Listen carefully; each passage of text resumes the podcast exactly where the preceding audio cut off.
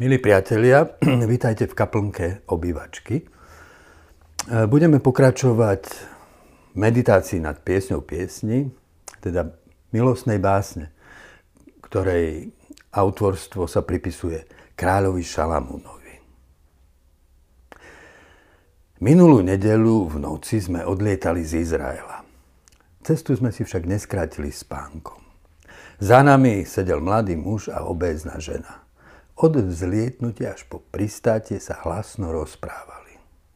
Hoci respirátory sú v lietadle povinné, odmietli si ich nasadiť. Hovorili o Ukrajine. Bolo zrejme, že sú na strane agresora. Samozrejme, Rusi. Povzdychol som si. Ten povzdych ma zarazil. Ako by som slovom Rusi označil skupinu, ktorá do slušného sveta nepatrí. So zahambením som si spomenul na drobnú mníšku, ktorú sme stretli v Jeruzaleme. Hovorila s nami po anglicky. Mohla by som s vami hovoriť i svojou rodnou rečou, priznala sa.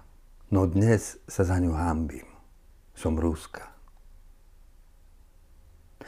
Ak si nás v tejto temnej dobe podmaní nenávisť a opovrhnutie, prehráme. Strátime to najpodstatnejšie, o čo sa v tom boji jedná. Milujte svojich nepriateľov, učil nás Ježiš. A nastal čas, keď si to musíme pripomínať každý deň. Milovať znamená vidieť v človeku bytosť s nekonečnou hodnotou. Nezaradiť ho do množiny s nálepkou nepriateľa. Tomu nás i keď podivným spôsobom učí pieseň piesni. V najbližších mesiacoch jej budeme venovať svoju pozornosť. Dnes čítame prvú časť prvej kapitoly. Ach, keby ma len boskal, boska mi svojich úst. Veď tvoja láska je láhodnejšia než víno. Príjemná je vôňa tvojich parfumov. Tvoje meno je ako vzácný oled. Nie div, že ťa devy milujú. Tiahni ma a pobežím s tebou. Kráľ ma uviedol do svojich komnát. Budeme sa tešiť a radovať s tebou. Na tvoju lásku budeme spomínať ako na vzácne víno, veď všetky devy ťa milujú. Čierna som a predsa pôvabná, céry Jeruzalemské. Som ako stány Kedaru, ako závesy na stanoch kmeňa Šalma. Neobzerajte si ma, že som počerná. Opálilo ma horúce slnko. Synovia mojej matky sa na mňa nahnevali. Prikázali mi strážiť vinicu a svoju vlastnú vinicu som zanedbala. Daj mi vedieť, ty, čo si tak milý mojej duši. Kde budeš pásť? Kde budeš so stádom odpočívať na poludne? Prečo sa mám túlať pri stanoch tvojich druhov? Ako záhalená žena.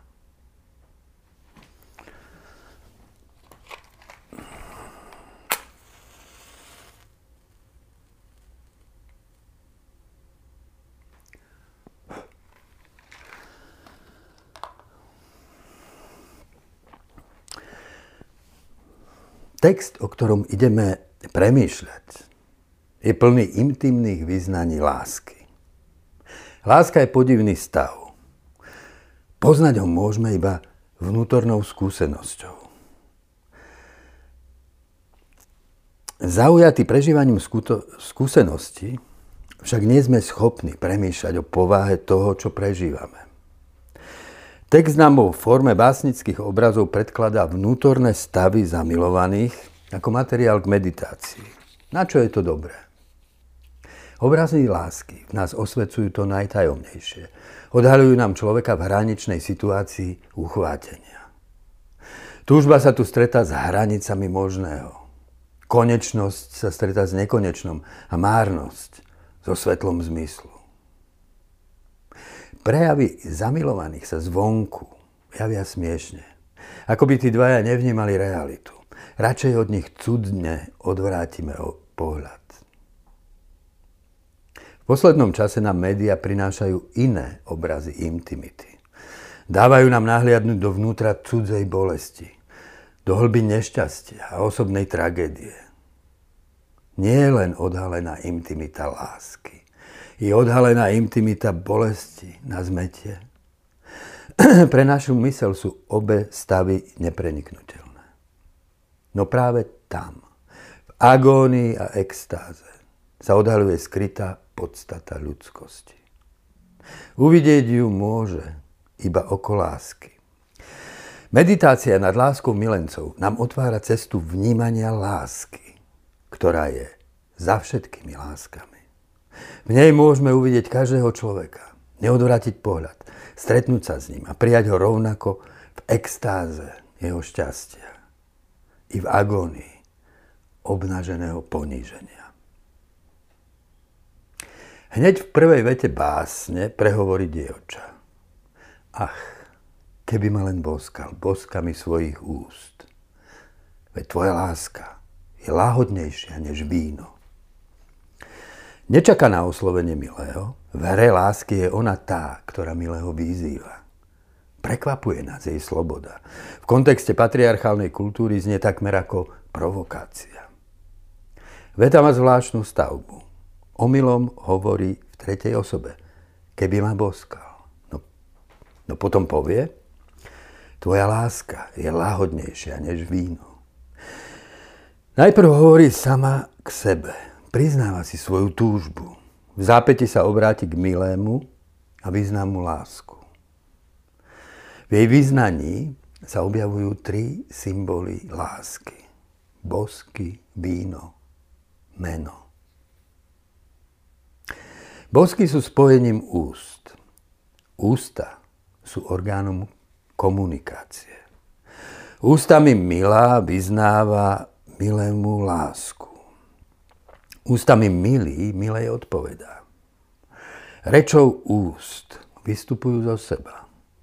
Odvážujú sa jeden druhému odkryť svoju túžbu. Šepkajú si význania. Hovoria však iba preto, aby prestali hovoriť. Ich slova umlčia bosky. Bosk je vstupom do mlčania. Po reči prichádza ticho spojenia. Hra lásky sa rozvíja od komunikácie izolovaných subjektov ku komunikácii objatia a zjednotenia. Bosk je prvým spojením tiel. Predznačuje to úplné spojenie, v ktorom sa muž a žena stanú jedným telom. Origenes v obraze telesného spojenia videl metaforu zjednotenia ľudskej duše s Bohom. Chcem poukázať na to, napísal, že božské písma nazývajú podobnými názvami, ba dokonca tými istými slovami, rovnako údy vonkajšieho človeka, ako aj náklonosti človeka vnútorného. Vyznanie umlčané boskom sa tak môže stať pôsobivým vyjadrením hlbokej modlitby. Najprv hľadáme slova, aby sme Bohu odkryli túžby srdca. Rozímame nad slovami, ktorými nás oslovil. To všetko však smeruje do hlbín utichnutia, kde ústa našej duše mlčia. Umlčia ich bosky väčšnej lásky. A smrteľný človek sa zjednocuje s nekonečným Bohom. Tvoja láska je láhodnejšia než víno. Víno ako symbol lásky. Víno nás uvádza do stavu otvorenosti. Uvoľňuje vnútornú zovretosť, opatrnosť a napätie. Človek odkrie i to, čo v sebe úzkostlivo skrýval. In vino veritas, hovorievame. Láska je opojná ako víno. Navodzuje stav pouznesenia. Každodenné malichernosti ustupujú radosti života. Túžba milej sa vlieva do túžby milého. Otvára v nich kvet vnútorného človeka a vlieva do nektár opojenia. Milujúci je očarený veľkosťou milovaného. Je však opojený i vlastnou veľkosťou, krásou, ktorú v ňom vidí milujúci. Milenci sú tak obaja zároveň oslavujúci i oslavovaní. Pocitujú nekonečnú hodnotu svojho bytia. Iba človek úplne odovzdaný sile lásky môže zakúšať ničím nenarušené mystérium radosti. Boh je láska, napísal Jan. Kto miluje, rodí sa z Boha. V básni sa znova a znova vynára obraz vinice. Ako prostredia, kde sa rodí a završuje láska. Vinica je symbolom vnútorného života. Tu sa sadia semienka, kultivuje réva, dozrievajú strapce hrozna, aby boli silou túžby vylisované, premenené na víno a darované milému vo vzájomnej hostine lásky. Tvoje meno je ako vzácny olej. Nie je div, že ťa devy milujú. Meno ako afrodiziakum? Meno milého nepoznáme. Vieme však o podivnom fenoméne ľudskej reči. Sú všeobecné mená, no sú i vlastné. Každý človek má vlastné meno. Označuje jeho jedinečnosť, výnimku z množstva ostatných. Všeobecné mená nás radia do množiny. Človek, muž, Ukrajinec, Rus. Vlastné meno je označením toho, čo je v nás nezaraditeľné. Ľudstvo je množina, z ktorej každý človek tvorí výnimku. Oskar Wilde o Kristovi napísal. Kristus nemal zhovievavosť s mechanickými systémami, ktoré s ľuďmi nakladajú, ako by to boli veci. Preto s jedným nakladajú tak, ako s druhým. Pre neho neboli zákony, boli iba výnimky. Ako by každý človek bol vo svete jedinečný. Tvoje meno je vzácný olej. Meno je vyznačením osobnosti. V starovekom svete status osobnosti patril iba vybraným jedincom, kráľovi či kňazovi. A tí boli do svojho stavu uvádzaní pomazaním oleja. Kristus znamená pomazaný. V ňom má každý jednotlivý človek svoje pomazanie. Každý je v ňom vyznačený ako jedinečná osoba. Tri knihy pripisované Šablamúnovi Origenes interpretoval ako tri stupne na ceste výstupu duše k Bohu. Morálnemu stupňu podľa neho zodpoveda kniha príslovy. Tu sa dotýka otázky dobra a zla. Prvým dotykom ľudskej duše s Bohom je vedomie dobrá a zla. Tu si človek osvojuje schopnosť etickej orientácie. Druhým stupňom je múdrosť. Tej zodpovedá podľa Origena kniha Kohelet. Múdrosť sa rodí z rozporu medzi väčšnosťou v srdci človeka a pominuteľnosťou všetkých vecí. Múdro sa zmieruje s pominuteľnosťou. Raduje sa z prchavého dobra a ťarchu túžby po väčšnosti odovzdáva Bohu. Bez prvého a druhého stupňa podľa Origena nemožno prejsť na posledný. Poslednému stupňu zodpovedá pieseň piesni. Tá predstavuje zjednotenie ľudskej duše s Bohom, splynutie lásky. Prvé dva stupne človeka začlenujú do rádu etiky a múdrosti. Človek je súčasťou právneho a náboženského ľudu, formovaného obecnými normami. Až na treťom stupni človek pred Boha vstupuje ako individualita. Iba vtedy, ak je za bytím sveta Boh a jeho podstatou je láska a ja na ňu odpovedám svojou láskou, môžem zo všeobecnosti sveta vystúpiť a stať sa platnou individualitou. V mystike lásky sa vymaňujem z nerozlíšeného množstva a stávam sa väčšným ja, tvárou v tvár, väčšnému Božiemu Ty. A v tom svetle hľadím i na každého iného človeka. Hlas dievčaťa v básni prerušia hlasy chóru jeruzalemských žien hovoria o kráľovej spálni. Vynára sa nám tu otázka. Otázka identity milého. Kto to je? Král či pastier? Stretá sa s ním Mila v luxusnej spálni, alebo na neho čaká zahalená pri stanoch pastierov? Kráľ predstavuje protiklad pastiera. Stelesňuje moc. Do svojej spálne môže uviesť každú ženu, ktorá sa mu zapáči. Pastier predstavuje jeho opak. Lásku od milej dostáva ako slobodný dar. V pozadí básne tušíme drámu. Kráľ chce dievča uniesť do svojho háremu, no ona mu uniká so svojim milým. Choru jeruzalemských žien dievča odpoveda takto. Áno, som čierna a predsa som pôvabná. Som čierna ovca. Čerň je tu vyznačením inakosti. To vyznačenie je dvojznačné. Predstavuje problém. Neobzerajte, sa, neobzerajte si ma, že som počerná. Predstavuje však i privilegium. Som pôvabná. Som krásna no iným spôsobom. Som čierna, som iná. Na prvý pohľad vidno, že medzi vás nepatrím.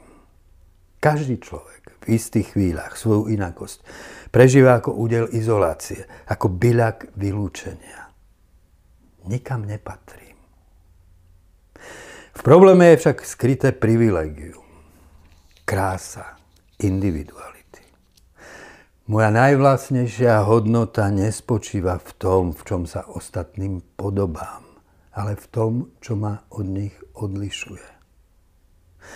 Oproti žene zredukovanej na obecný ideál krásy stoja, stojí žena ako jedinečná osobnosť. Som čierna, no krásna.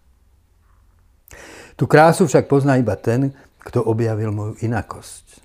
Ten, kto ma poznal v láske. Dievča, ako by chcelo vysvetliť svoju inakosť, rozpráva svoj príbeh. Synovia mojej matky sa na mňa hnevali. Prikázali mi strážiť vinice, no vlastnú vinicu som zanedbala. Inakosť má vždy svoj príbeh. V tomto príbehu počujeme ozvenu patriarchálnej nadradenosti. Bratia a sestre vnútili rolu, ktorú má hrať. Jej osobný život zostal prehliadnutý a zanedbaný. Prečo sa bratia na sestru hnevali? Chovala sa azda nepristojne? Prekračovali. Prekračovala tradičné zvyklosti? Skrýva sa za ich hnevom príbeh zakázanej lásky? Jej zanedbaná vinica však rozkrýtvala práve tu. To, čo v nej bolo potlačené, teraz nachádza v láske. Čierna som, no krásna, vyznáva duša Bohu, ako by povedal Origenes. Moja inakosť je Božou svetiňou. Tu na mňa dolieha ťarcha. Som čierna, zaťažená príbehom zranenia, zlyhania i viny. Tu ma povznášajú krídla milosti. Som jedinečným obrazom väčšného Boha. V úplnosti ma nepozná nik, iba Boh, ktorý sa vo mne zrkadlí. Moja najhlbšia samota je miestom milovania. Tu zostupuje duch. Otvára ma svojim vínom lásky. Vyvádza ma zo seba, aby som vo väčšine prítomnom teraz bola v ňom a on bol vo mne. Tu sa završuje Origenov výstup duše. Ústa, čo hovorili, umlknú, utišené boskom milovaného. Kresťanstvo sa spočiatku javí ako sama morálka, napísal C.S. Lewis. Samý predpis o povinnostiach, vine, ocnosti. A predsa z toho všetkého napokon vedie k niečomu, čo je za tým. K ríši, v ktorej sa o tých veciach nehovoria, ak, tak iba ako o žarte. Tam sú všetci naplnení tým, čo mu hovoríme dobro. Tak ako je zrkadlo naplnené svetlom sú príliš zamestnaní pohľadom na zdroj, z ktorého to všetko pramení. To však je už blízko onoho dejiska, kde naša cesta opúšťa tento svet.